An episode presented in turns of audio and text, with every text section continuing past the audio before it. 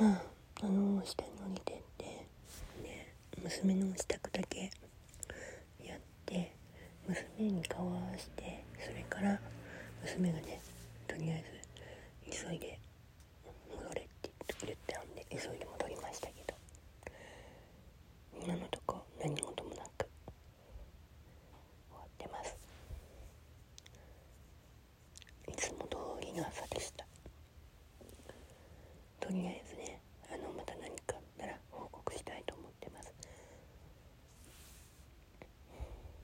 喧嘩をふっかけてくるような様子もなかったので